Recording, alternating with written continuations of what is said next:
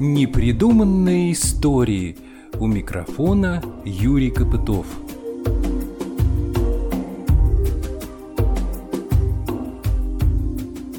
Отсутствие каких-либо верных сведений и представлений о событиях прошлого всегда порождает множество всевозможных мифов и легенд. Со временем эти мифы и легенды овладевают сознанием все большего числа людей, и их воспринимают как вполне себе правдивое изложение произошедшего в прежние времена. Ведь других-то версий по этому поводу порой нет. Ученые, которые занимаются изучением давно ушедших в прошлое событий, стараются опираться в своей работе на неоспоримые факты, такие как вещественные доказательства, письменные подтверждения, свидетельства очевидцев. Легенды и мифы для них не являются основополагающей базой для научных исследований. А что делать, когда материальных подтверждений нет? Ждать и надеяться, что они со временем обязательно появятся,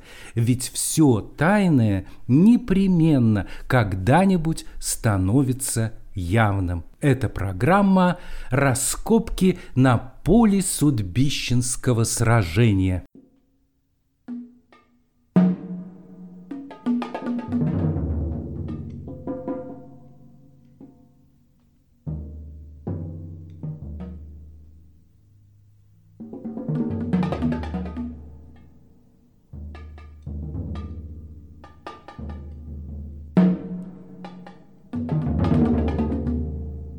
В апреле две тысячи двадцать первого года участники экспедиции Орловского клуба подводного плавания «Дива» занялись изучением водных артерий Орловщины, которые, вероятно, находились когда-то вблизи древнего Муравского шляха. Был такой путь, по которому крымские татары совершали набеги на Московское царство. Члены клуба планировали тогда найти под водой старинные пристани, места переправ и следы деятельности людей, когда-то живших в этих местах. Вдруг на дне реки Гоголь, протекающей по территории Ефремовского и Каменского района Тульской области, а также Новодеревеньковского района Орловской области, дайверы обнаружили наконечники стрел, копий и фрагменты конского снаряжения далекого прошлого. Эти находки они показали сотруднику Института археологии Российской академии наук Олегу Радюшу. Он сразу же отнес их к предметам предметом вооружения эпохи Ивана Грозного. Вскоре весь мир облетела сенсационная весть о том, что наконец-то обнаружено место, где проходило Судбищенское сражение. Даже заговорили о том, что найденные находки свидетельствуют о первой в истории битве с применением артиллерийского оружия. На место обнаружения находок выехали сотрудники Государственного музея Куликова поля и специалисты Государственного Эрмитажа. Затем здесь побывали ученые,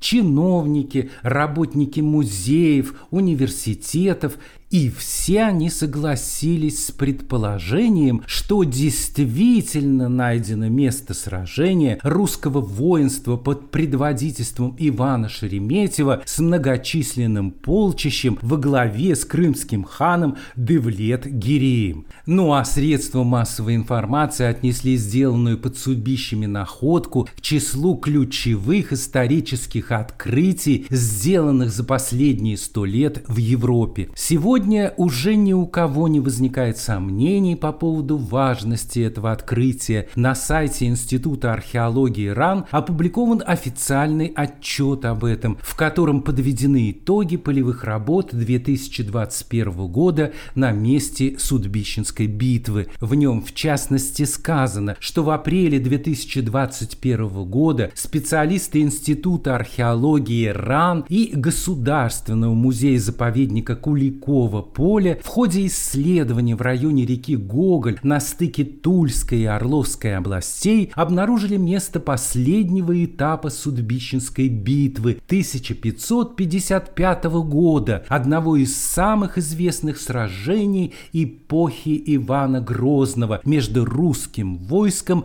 и Крымской ордой у урочища Судбище. Общая площадь распространения находок превышает два квадратных километра. Археологи собрали более двух тысячи двухсот находок, связанных с воинской материальной культурой Московского царства и Крымского ханства. Обломки и перекрестия сабель, детали ножен, боевые рабочие топоры, копья, детали кольчужного и пластинчатого доспеха, детали ручного огнестрельного оружия, пули, снаряды от пищали, детали одежды, амуниции, конского снаряжения. В отчете Института археологии говорится, по всей видимости, помимо интенсивного стрелкового и артиллерийского боя, в долине Балки происходил и близкий контактный бой. Об этом свидетельствуют найденные обломки сабель, их перекрестий, топоры, копья, подковы, подпружные пряжки, подковные гвозди разных типов. Новый археологический памятник является является кратковременной стоянкой, связанной с событиями двадцать четвёртого — двадцать пятого июня тысяча пятьсот пятьдесят пятого года, когда в районе урочища Судбище на Муравском шляхе произошло столкновение крымско-татарского войска хана Девлет Гирея и отряда русских воинов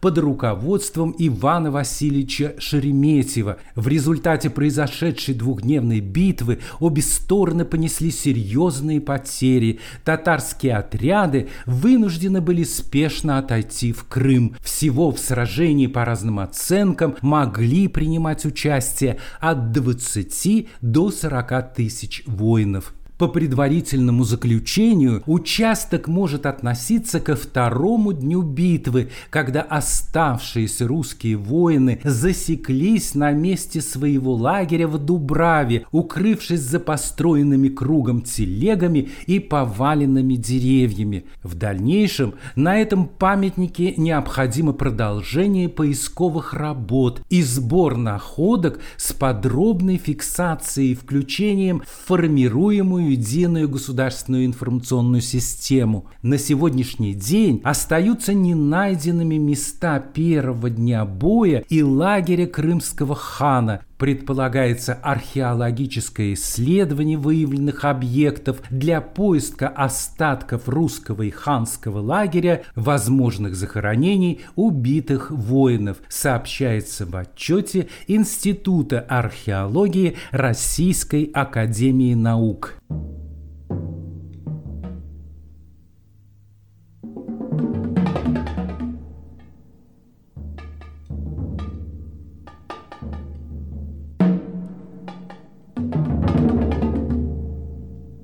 Многие жители Орла знают, что в центре города сейчас проходят археологические раскопки. Их возглавляет сотрудник Института археологии Российской академии наук Олег Радюш. В начале осени прошлого года мы встретились с ним, и я попросил его прокомментировать сенсационное открытие, которое сделали российские археологи под Судбищами. Вот есть сейчас какие-то уже определенные признаки, которые свидетельствуют о том, что место сражения, которое до последнего времени совершенно было неизвестно, оно теперь найдено. Место ну, сражения Судбищенской битвы. Ну, естественно, да. Мы уже весной об этом...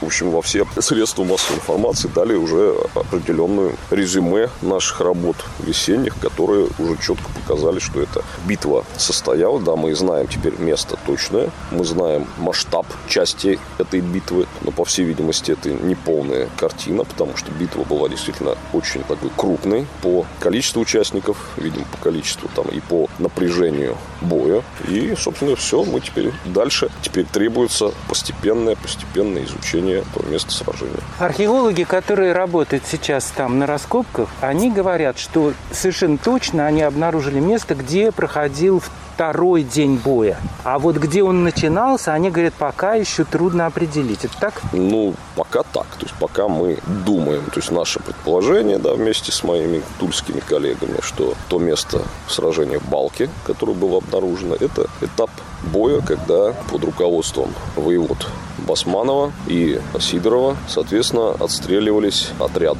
оставшийся отряд русских войск, он отстреливался в своем вот этом вот окруженном засеками полевом лагере.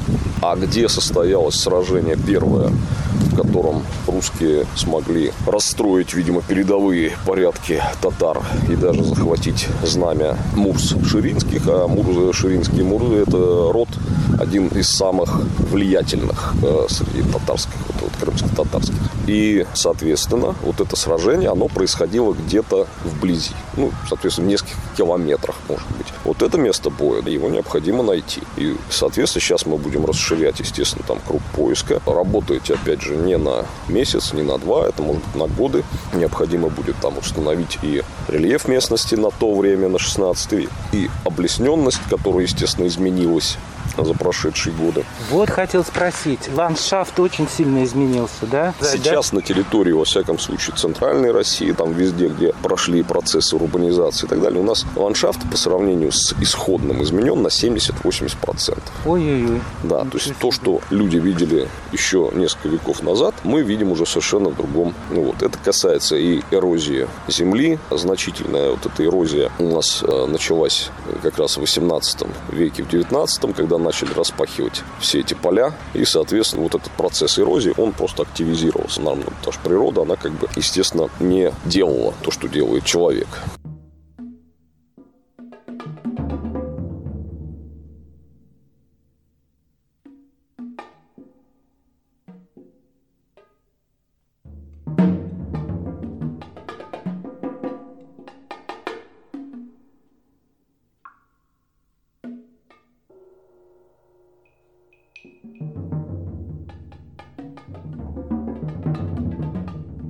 Летом прошлого года я съездил в Судбище и побывал в том месте, где ведутся археологические раскопки. В тот момент работы здесь вели сотрудники Государственного музея-заповедника Куликова поля. Помогали им в этом волонтеры. И с одним из таких волонтеров я немного поговорил. А вот скажите, вы сейчас копаете, это вы там, так сказать, что-то обнаружили, да, металлоискателем? Нет, да? Нет, наоборот, ничего не обнаружили. А зачем копать тогда? Копаем, чтобы э, было видно, что здесь нет культурного слоя, здесь не было никакого поселения, что это просто поле. И наконечники относятся именно к полевому сражению, а не к тому, что здесь кто-то жил. Ага, понятно. То есть вы должны еще проводить экспертизу определенную местности, да, в прошлом? Да. Понятно.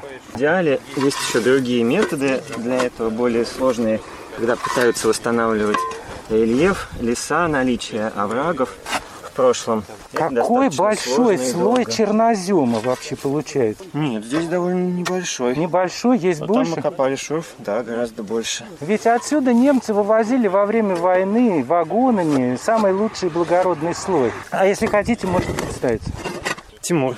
Вы сотрудник музея? Нет, работаю по договору. То есть вы специально приехали поработать здесь?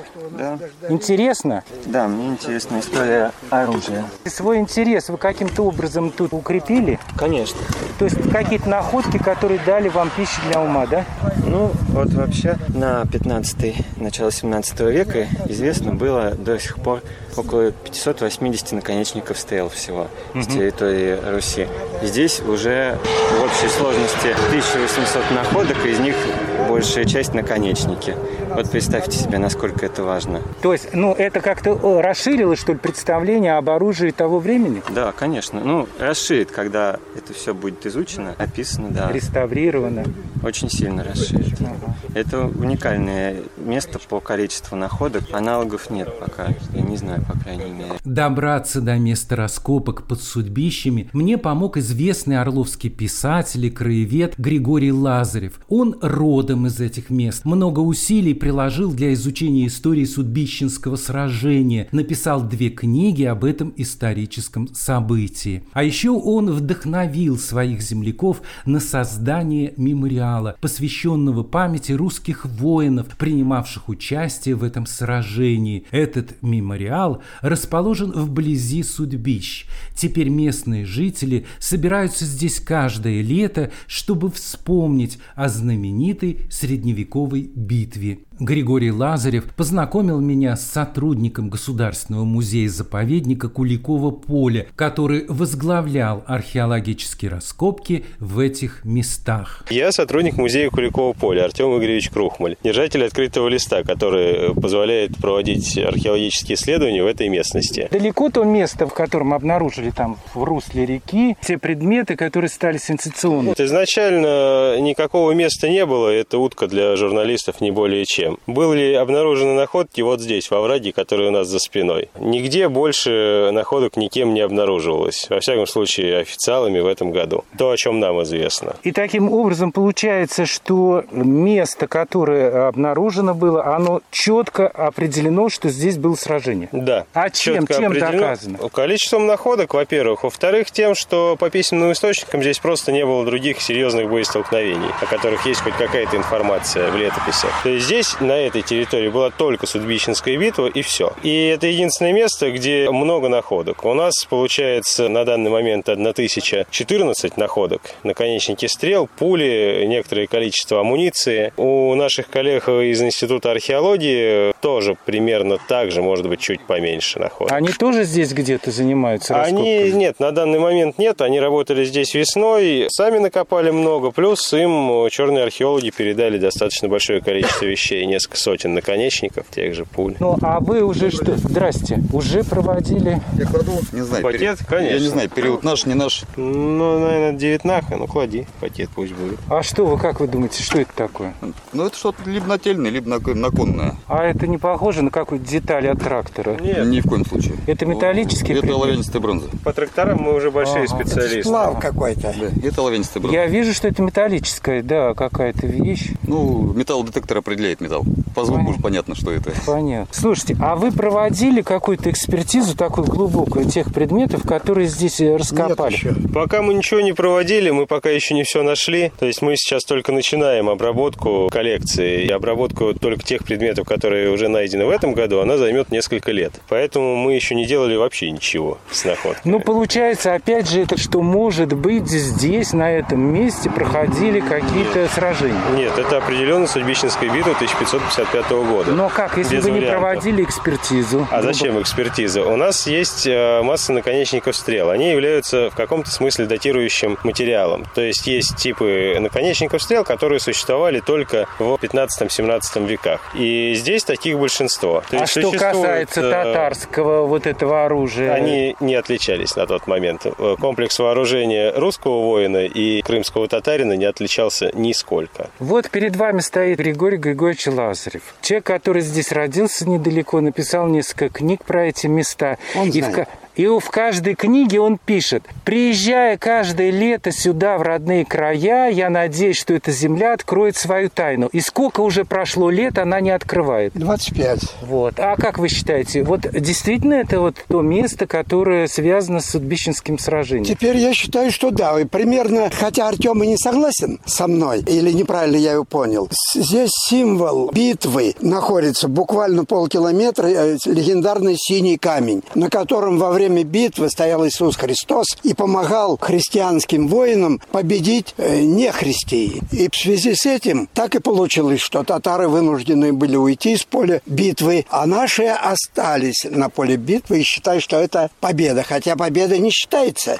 Но это второй день уже был. Второй день. Да, и вот как вы себе представите, они где-то, значит, вот в каком-то пространстве оказались, сделали круговую оборону и стали вот обороняться. Вот, ну, хорошо. Где читал, это место? Читал молодец. Где-то место нету. Здесь, во враге. Нет, нет, нет. Около не синего здесь, камня. А, Артем, не здесь. Синий он... камень сдвинулся, он был где-то на высотке. Да. Но Господь-то он, ведь мы не знаем, какого было роста и размера. Он всеобъемлемый. Конечно, он мог видеть из любого места. Почему обязательно он должен был с горы Слушай, смотреть? Это... это он оставил след на Юр... камне, наступил туда. Юра ну. и Артем, нужно искать горы, а горы в синем колодце там искала, говорит, есть буераки. Здесь буераки не очень крутые. А тут а... от синего камня к лесу овраг, там крутые такие. Есть крутые? Овраги вот эти все. Там не смотрел? Смотрели, там ничего нет. А, а мог ли э, кардинально измениться ландшафт с шестнадцатого века до двадцать первого, что мы сейчас не можем даже вообще представить, где нет, это было? Нет, кардинально нет. Овражно-балочная система, она в основном на своем месте. Конечно, отверстия многие запаханы, которые... некоторые уже изменили свои очертания, но основные овраги, они находятся там, где и были. Но ведь даже реки меняют русло. Реки меняют русло, но не настолько быстро все-таки. И если не, к этому не прилагают усилия советская власть, нами очень любимая, то это происходит в течение тысячелетий, а не то чтобы так быстро. Я тогда вообще не понимаю, если за пять веков с лишним здесь не могли ничего обнаружить. А кто обнаружил? А.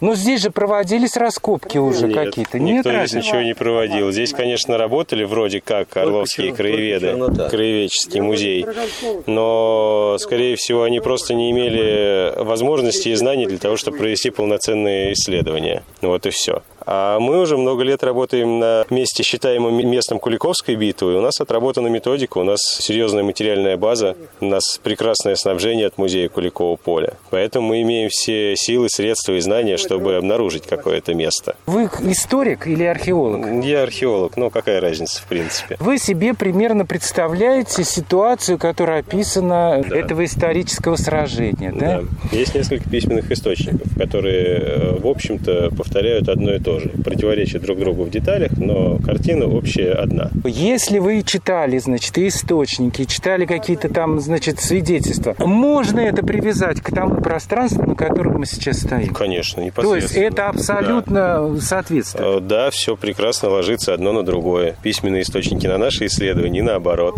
То есть вы примерно представляете, где битва могла начаться? В той стороне или в той? Нет, в той стороне. В той стороне. Значит, да. она двигалась туда? Нет, не совсем так. Битва два дня, грубо говоря, очень грубо. Первый день – это полевое сражение, столкновение лоб в лоб, условно. Да. Второй день наши войска отступили в Дубраву, на овраг, используя рельеф местности и, собственно, залесенность местности. Укрепились, и второй день просто сдерживали натиск. Успешно сдерживали. То есть битва продолжалась два дня. Один день Но где-то они же там, другой день здесь. Туда, конечно, туда. То есть, вот, да. скорее всего, в этот овраг. Не скорее всего, а по данным археологии, точно в этот овраг. Там огромное количество находок. Для сравнения с предполагаемого места Куликовской битвы найдено чуть более сотни находок. Здесь только за половину сезона найдено почти две тысячи. Это понятно, хорошо. Но дальше по описанию событий следует, что хан Девлет Гирей оказался в такой ситуации, что ему некуда было выбраться. Он с каким-то трудом вообще через какие-то там места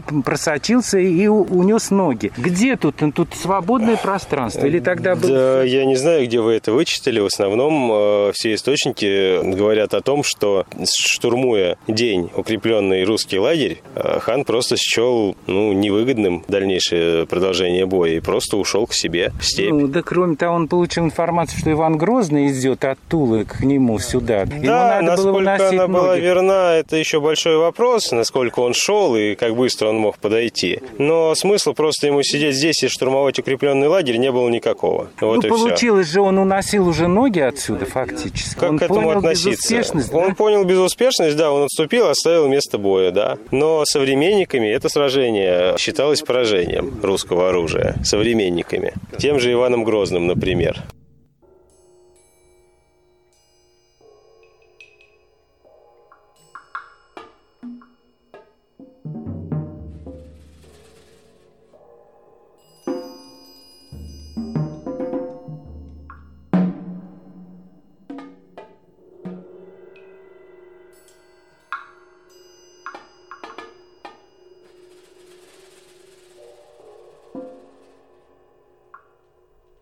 Кто финансирует процесс вот раскопок? Музей Куликова поля. соответственно, Министерство культуры. А какое принимает участие Орловская область в этом вот во всем таком важном историческом? Никакого. Орловская область не мешает.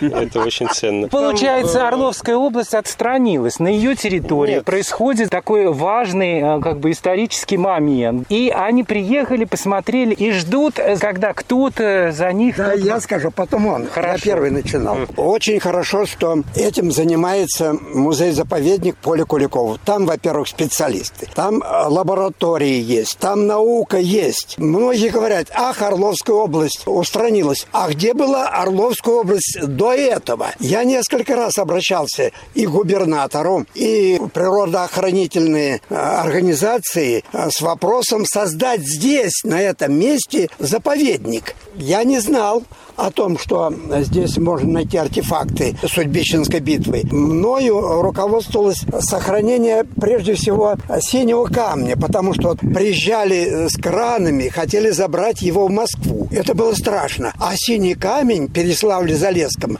вот-вот истончится.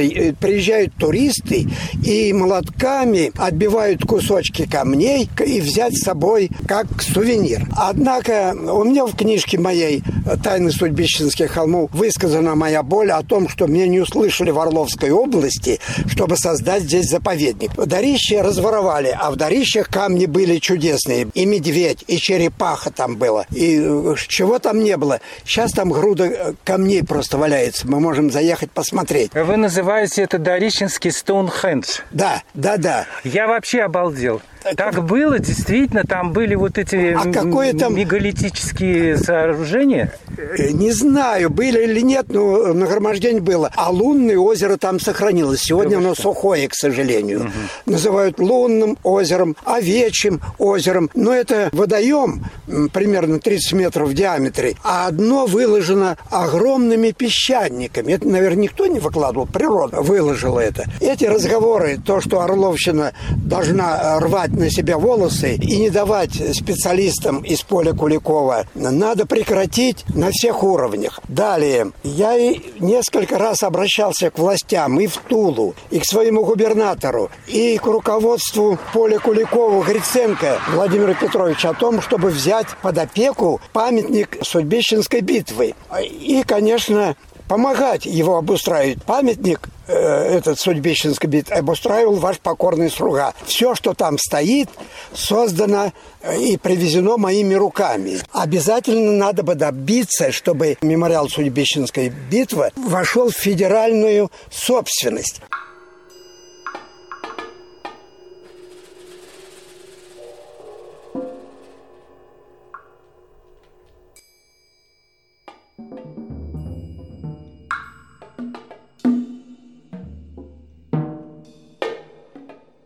Очень много ошибок, в том числе и мои замечательные вот коллеги из поля Куликова. В частности, Гриценко Владимир Петрович говорит о том, что урочище было. Урочища не было. Все исторические документы и карты, что нет названия урочища. Есть сторожевые. Судбища не было как такового.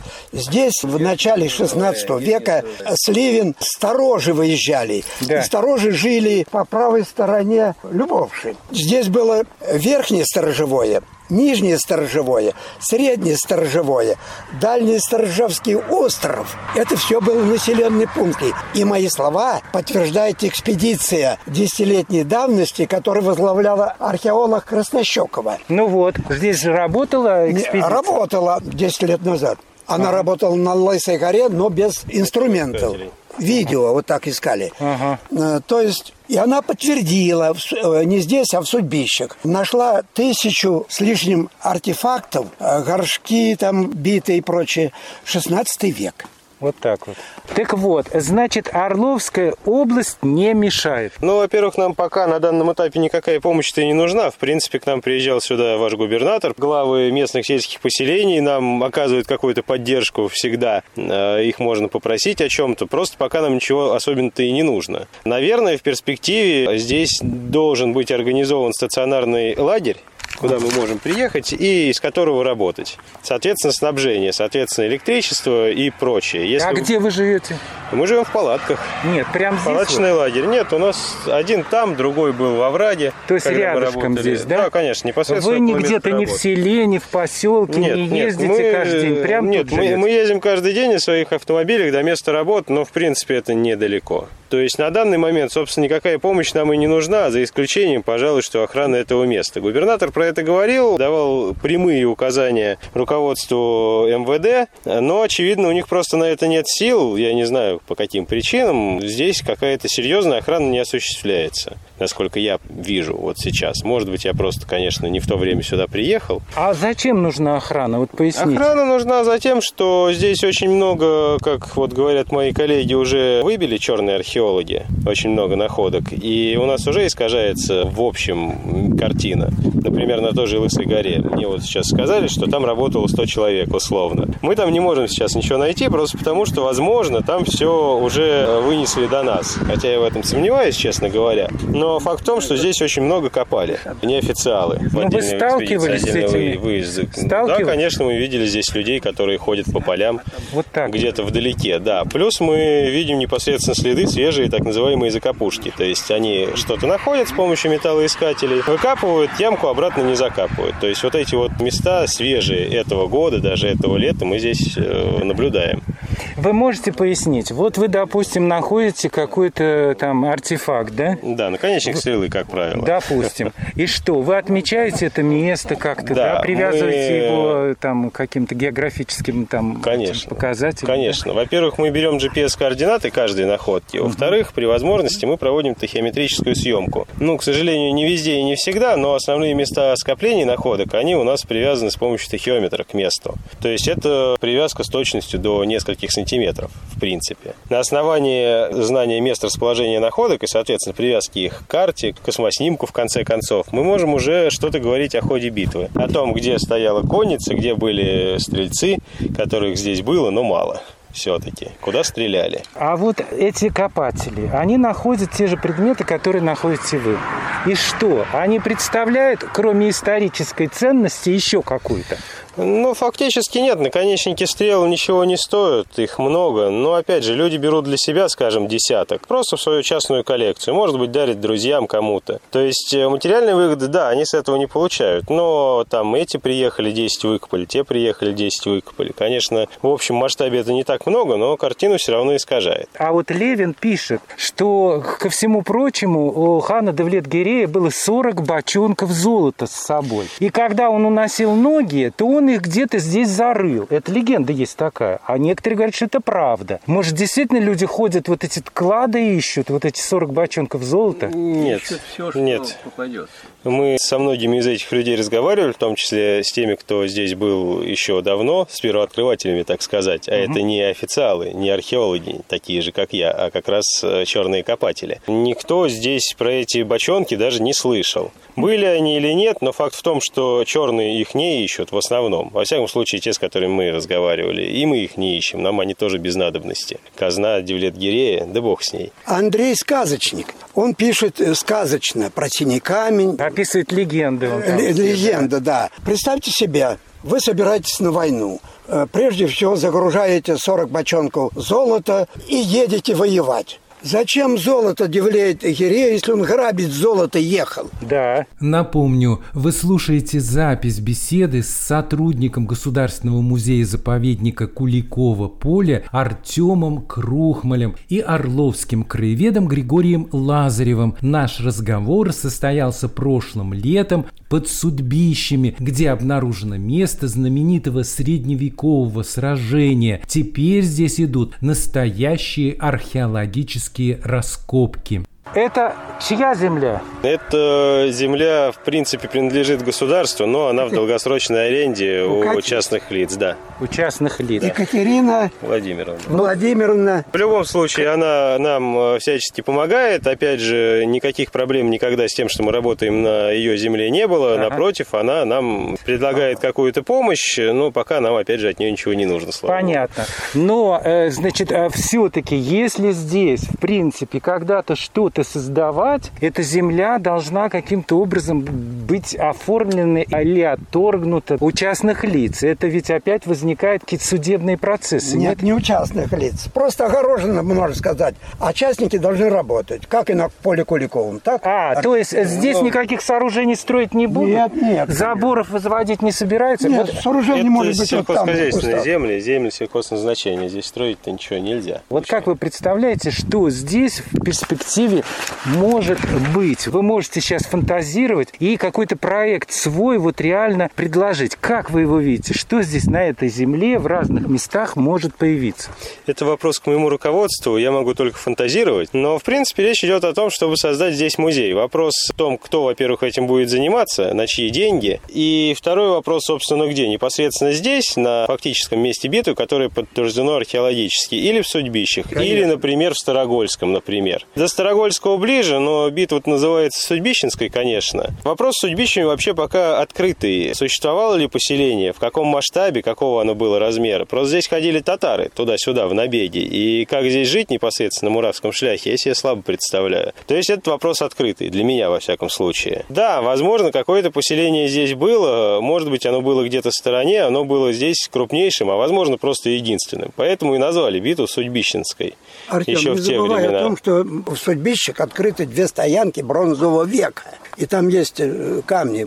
Да, то, что здесь жили люди издревле, это понятно. Но они же жили здесь не постоянно, а с какими-то промежутками. Ну, до монгольского когда... ига постоянно жили, да, но про это не знаю. Конечно, до монгольского ига наверняка здесь была какая-нибудь деревенька, а может быть не одна. Кто знает, здесь на Орловской области вообще очень мало исследовано археологически. Здесь очень мало кто работал. Продолжаем это вот фантазировать. Создать здесь музей в каком виде? Вот этого я вам не могу сказать. Какое-то здание, очевидно, наверное. И будут стоять около полей там какие-то таблички, где будет написано, что вот на этом поле происходило сражение, да, и все. Поле Куликовской битвы является собственностью музея Куликова поля, земли непосредственно. А, на вот. них ведется сельскохозяйственная деятельность, восстанавливаются ландшафты времени Куликовской битвы, да. да. Здесь я не могу сказать, как с этими полями будут обходиться. Они частные, они в долгосрочной аренде. Владельцы этой земли, насколько я понимаю, заинтересованы в том, чтобы здесь был музей, и будут либо просто не мешать, либо помогать в создании его. Но как это будет оформлено, я не могу вам сказать. Хорошо, я не про это. Но здесь все равно должно быть какое-то учреждение государственное, где будет вестись постоянная научная работа. Потому что вот то, что вы сейчас начали, значит, вас шесть человек. Но здесь работа, я как понимаю, не то что на десятилетие. Да, но... конечно. Нет, в июне мы работали, у нас было пятнадцать-двадцать в разное время. То есть у нас сейчас просто выезд имеет абсолютно другие цели. У нас сейчас разведка.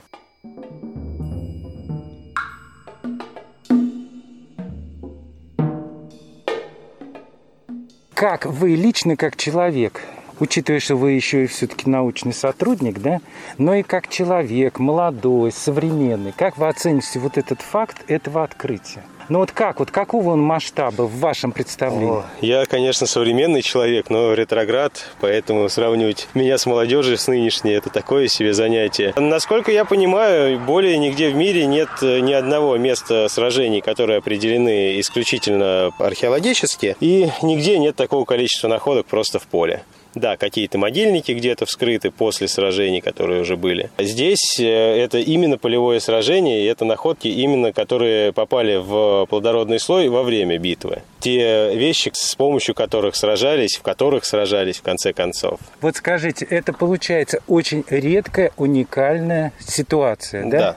Она да. такого всемирного, я бы сказал, масштаба, да? То есть да, это не общероссийская, не общеорловская, всеобщего масштаба, правильно? Да, совершенно верно. С моей точки зрения это так. Открытие мирового уровня, которое сделано сотрудниками Института археологии РАН. То есть получается, что вот такие важные какие-то уникальные события исторические, которые ушли в прошлое, они очень редко показываются людям или даются в осознание, да, вот это очень редкое явление. Понимаете, в чем дело? Существует отлично разработанная методика поиска поселений, городищ, селищ, просто стоянок различных периодов. Есть методика, то есть мы знаем, как, где и что искать. А методики поиска мест сражений не существует средневековых. То, То есть, есть вы просто... сейчас первопроходцы в какой-то степени? Ну да, мы, конечно, в какой-то степени первопроходцы. Конечно, очень много людей над этим работает и в России, и в мире, но просто не существует методики, не существует четкого свода правил, которые позволяют найти место средневекового сражения. То есть нам здесь в каком-то смысле повезло. То есть вы считаете, что вот это редкий случай? Вы попали в эпицентр событий? Конечно, это уникальный случай. И опять же, нельзя не упомянуть, что местным краеведам, вообще местным жителям, в принципе, были известны какие-то сказания. Грубо говоря, здесь трактористы еще говорили в восьмидесятые годы, выпахивали фрагменты кольчуг, доспехов, наконечники копий, просто вот на этом поле, которое у нас здесь. То есть местные-то об этом знали. Об этом не знала официальная наука. Мы фактически узнали конкретную точку от черных копателей.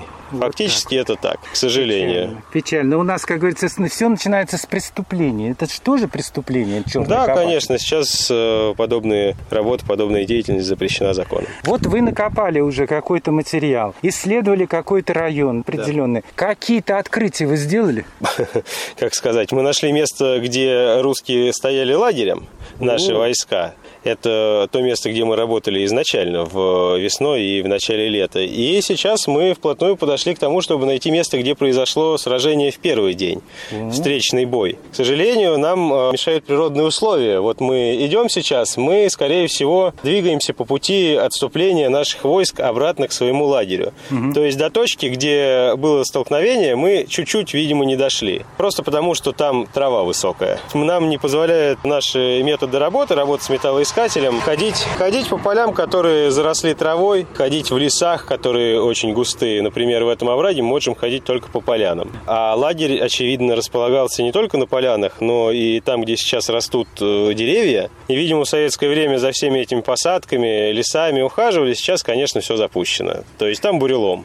Но захоронений воинских никаких вы до сих пор не нашли, да? С захоронениями достаточно все сложно. Опять же, по... методики для поиска захоронений тоже толковой нет. Но здесь будет проводиться лидарная съемка, здесь будут проводиться исследования еще многие годы. Возможно, что-то и будет найдено. Но... Я думаю, что мы никогда не найдем место захоронения. А вот почему. Грозный, узнав о поражении, как они говорят, Шереметьева, четвёртого июля уже, когда когда хан отступил, а седьмого июля уже в Тулу к нему, к царю, привезли раненых. раненого да. Шереметьева, Сидорова и Басманов. Алексей Федорович доложил царю о том, что царь, царь это крымский царь, он называл царь, от Судбищ уже третий день убегает, делая по семьдесят километров в день, и за ним гнаться бесполезно. Я что думаю? Тула расположена от этого места, как источники говорят, сто пятьдесят верст. И эти избитые ребята после битвы делали в сутки по пятьдесят верст, чтобы прийти к царю, который их срочно позвал. Когда им было хоронить? Бросили. Бросили они прямо своих... на поле. Татар-то, само собой, они не хоронили, как и на поле Куликова. И на поле Куликова тоже так же не было захоронений, потому что, как мне известно, Дмитрий Донской сказал, своих прикопайте, в церковь поставим и домой. Понятно. Кого прикопали, кого погрузили на повозки, повезли из своей усадьбы. Угу. А вот тут я не нашел, чтобы кого-то довезли, кроме Сидорова. Но Сидоров был ранен, и его привезли, и он в монастыре умер. Так что, если вот случайно или какой-нибудь эпохи новый, другой, ранний захоронение найдем, это может быть. То есть вот останков человеческих тел, которые могли бы сохраниться в земле на протяжении пяти веков, это нереально, да? Если их не хоронили, да, скорее всего, в этом грунте ничего не сохранилось. Ни люди, ни лошади. Понятно.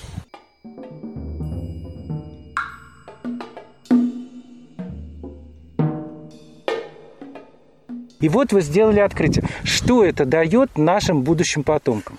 Мы нашли материальные вещественные доказательства тем данным, которые мы имеем из письменных источников. То есть мы не только знаем, что была вроде бы как битва, которую описали, мы имеем четкие подтверждения, что да, она была, она была здесь. И дальше мы работаем над тем, чтобы методами археологии определить ход битвы. Битв было много, и в этот период тоже. Проблема в том, что мы до сих пор не знали ни одного конкретного места, и не имели никаких вещественных доказательств. А сейчас они у нас есть. И место, и множество находок. Поэтому мы теперь можем говорить конкретно. Да, была битва, да, именно в этом месте. И здесь уже никак не отвертишься от этого факта. Феномен Судбищенской битвы состоит в том, что семь с половиной тысяч русских ратников бились с шестьюдесятитысячной ордой и победили. Я настаиваю, что победили. Коли хозяева остаются на своем поле, а враг ушел, значит, победа за нами. И далее. Марафон,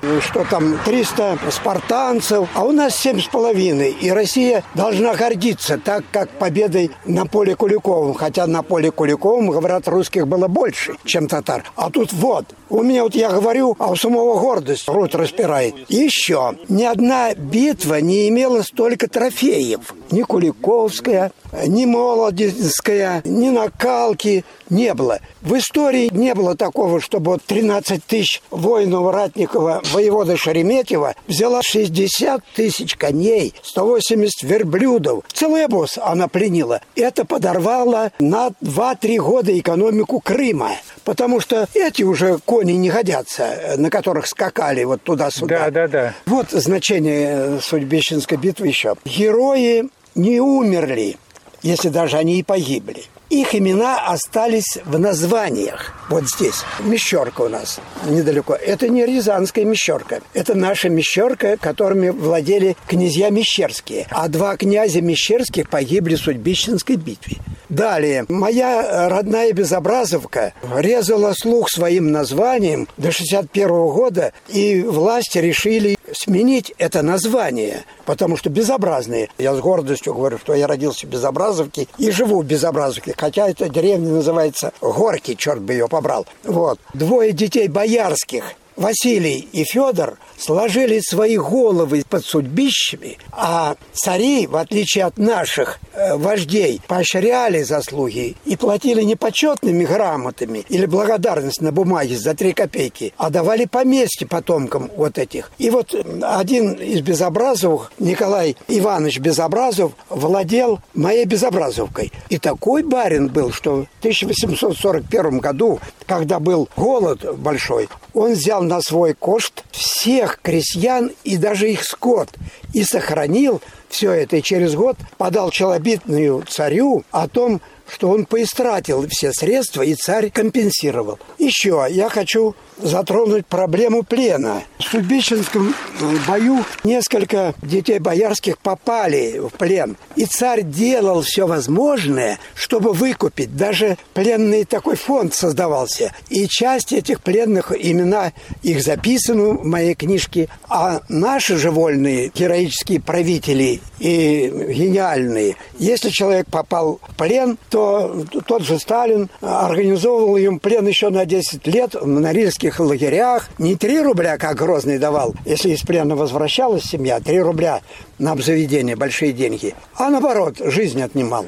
А как вы относитесь вот к этой ситуации? Ведь второго дня сражений могло быть и не быть. Но татары взяли несколько языков русских. Их пытали, они, значит, не сознались, ничего не сказали. А третий, наоборот, сдался в плен. Для того, чтобы убедить хана Девлет Гирея идти утром с боем. Давай, ты добьешь его, только ты мне заплати. Я... И тот ему обещал заплатить. И Это... утром начался бой. Это Левин так? сказал тебе? Левин. Более нигде этого факта не упоминается. Нет, в письменных источниках. Сказочник сказал. Но все-таки взяли, взяли татары в плен. Конечно, кого-то в плен брали, но никаких подробностей того, кто там как себя вел, нет. В отряде Шереметьева были отборные люди, очень проверенные. И они как новаторы шли, и разведка у них была, и артиллерию везли. И вот на этом месте, Артем, на этом месте, вот, а вот ответвление вот сюда, на Муравку, нашли эту булаву, которую я тебе сказал. Значит, булава. Да. Она в музее есть. Примерно около двадцати с лишним килограммов. Я ее хотел поднять. Ага. Сломано. Вот, ребята. И они так дрались, что семь с половиной ратников русские положили пятнадцать тысяч.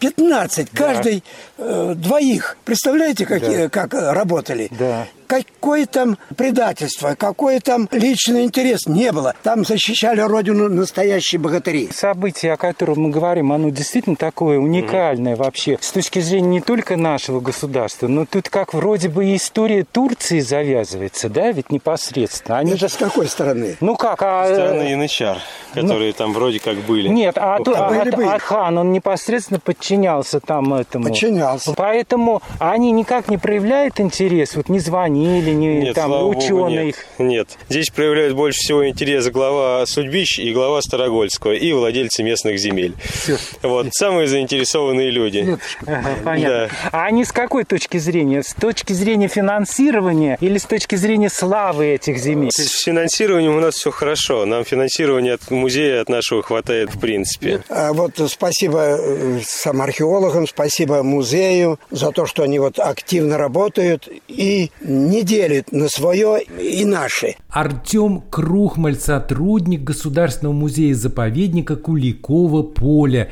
и орловский краевед Григорий Лазарев давали мне прошлым летом пояснение на месте раскопок под Судбищами. Добавлю, тридцатого июня две тысячи двадцать первого года это место под Судбищами, или, как сказано официальным языком, выявленный объект, теперь поставлен на учет Управлением по охране объектов культурного наследия Орловской области как стоянка «Судбищенская битва» тысяча пятьсот пятьдесят пятого года. В середине октября прошлого года, после визита в Орел председателя правительства Российской Федерации Михаила Мишустина, было подписано распоряжение о создании мемориального комплекса, посвященного Судбищенской битве. И уже в ноябре две тысячи двадцать первого года министру культуры России Ольге Любимовой был представлен проект мемориального комплекса Судбищенской битвы шестнадцатого века. Орловский СМИ сообщили тогда, что мемориал будет включать в себя монументальные композиции, визит-центр и парковку,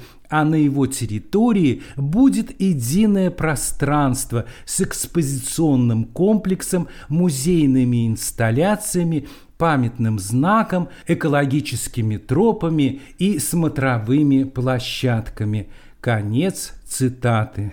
Что ж, поживем, увидим. А это была программа «Раскопки на поле Судбищенского сражения» из цикла подкастов «Непридуманные истории». С вами был Юрий Копытов. В программе звучала музыка известного российского композитора Эдисона Денисова.